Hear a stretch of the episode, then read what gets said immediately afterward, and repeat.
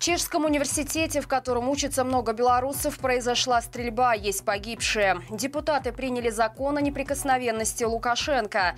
Сотрудники КГБ получили еще больше полномочий. Подробнее об этом не только я расскажу вам далее. Вы тем временем подписывайтесь и ставьте лайк этому видео. Депутаты единогласно приняли изменения в закон о президенте, который гарантирует пожизненную безопасность Лукашенко. Документ устанавливает, что диктатор, уходящий на покой в случае отставки или недееспособности, будет обладать полной неприкосновенностью. Таким образом, его нельзя будет привлечь к ответственности за преступления, которые он совершал, находясь у власти. Тоже касается и членов его семьи. Не исключено, что эта подушка безопасности понадобится Лукашенко уже в ближайшее время. До так называемых выборов остается более года. Политическое поле максимально зачищено от оппонентов, но со здоровьем у диктатора опять проблемы. На недавнем совещании по ценовой политике он практически не мог говорить и общался со всеми шепотом. Эту радостную новость даже пришлось прокомментировать экс-министру здравоохранения Каранику, который поспешил заверить, что «Лебединое озеро на БТ» покажут еще не скоро. По словам медика, он рекомендовал Лукашенко замолчать на пару дней, но тот не послушал. Напомним, последний раз раз очевидные проблемы со здоровьем у Лукашенко были видны на параде в Москве, после чего он почти неделю не появлялся на публике, а позже заявил, что перенес аденовирус. Белорусские чекисты получили еще больше полномочий. Теперь они могут составлять протоколы вести дела об административных правонарушениях, в том числе об экстремизме. Соответствующее постановление за подписью главы КГБ Тертеля было официально опубликовано 22 декабря и уже вступило в силу. По нему сотрудники ведомства могут преследовать белорусов по ряду политических статей. Среди них незаконная предпринимательская деятельность, распространение нацистской символики, призывы к экстремистской деятельности, финансовая финансирование терроризма и ряд других. Напомним, ранее чиновники приняли поправки в законодательство, которое расширяет полномочия КГБ в борьбе с так называемым терроризмом. В случае их принятия чекисты смогут открывать огонь на поражение в толпе, стрелять по женщинам и детям, если те будут оказывать вооруженное сопротивление. Силовики пришли в офис школы польского языка в Минске. Позже в телеграм-канале Губопик появилось покаянное видео с директором школы Вадимом Свистуновым. Мужчина признается, что в 2020 году участвовал в протестах и оскорблял сотрудников милиции. Теперь сайт учебного учреждения не работает, а соцсети удалены. Отчитались силовики о задержании сотрудников агентств, которые помогали белорусам получить карту поляка. В описании к видео их называют предателями, обвиняют в причастности к финансированию экстремистской деятельности. Напомним, летом этого года в Беларуси были ликвидированы школы с польскими литовскими языками обучения.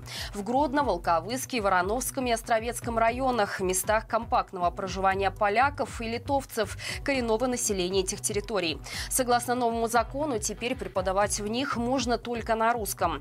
Более того, недавно в Беларуси начали наказывать директоров школ за то, что их выпускники уезжают за границу и даже учат иностранные языки. Чиновники требуют давить на родителей угрозами увольнения и налоговыми проверками.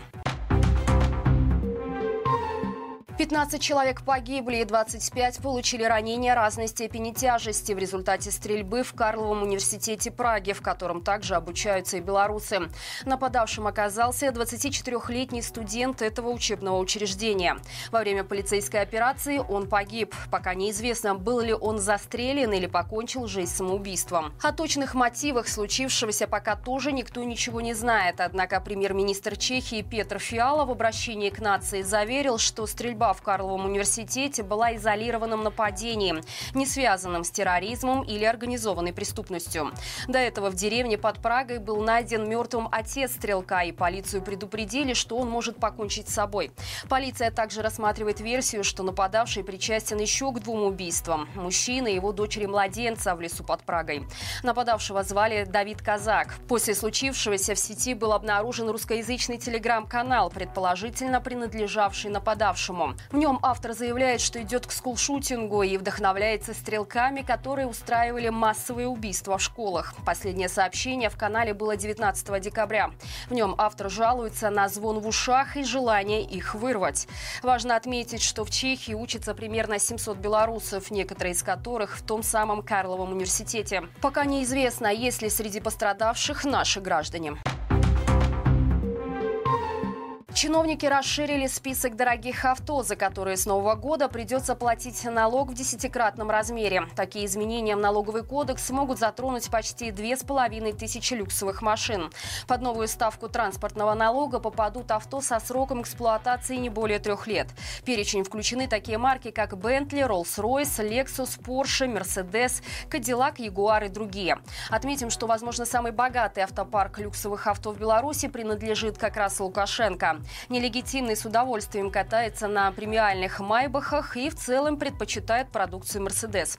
По самым скромным подсчетам, стоимость его коллекции авто составляет около полутора миллионов долларов. Напомним также, что повышение ставки транспортного налога затронет не только дорогие авто. Сумма выплат зависит от максимальной массы. Например, за недорогую машину весом полторы тонны нужно будет заплатить 66 рублей. Более 7 миллионов долларов выиграл белорус Никита Бодяковский на международном турнире по покеру. С 12 лет мужчина увлекался шахматами и неоднократно становился чемпионом Беларуси.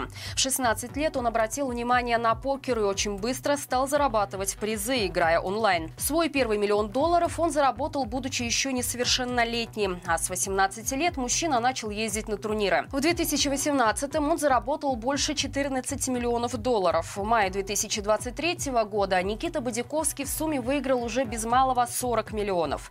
Летом он взял новую вершину – почти 43 миллиона долларов за все время игры в покер. Важно отметить, в апреле прошлого года во время игры на Кипре покерист сидел в украинском флаге, а после победы открыто осудил российскую военную агрессию против Украины.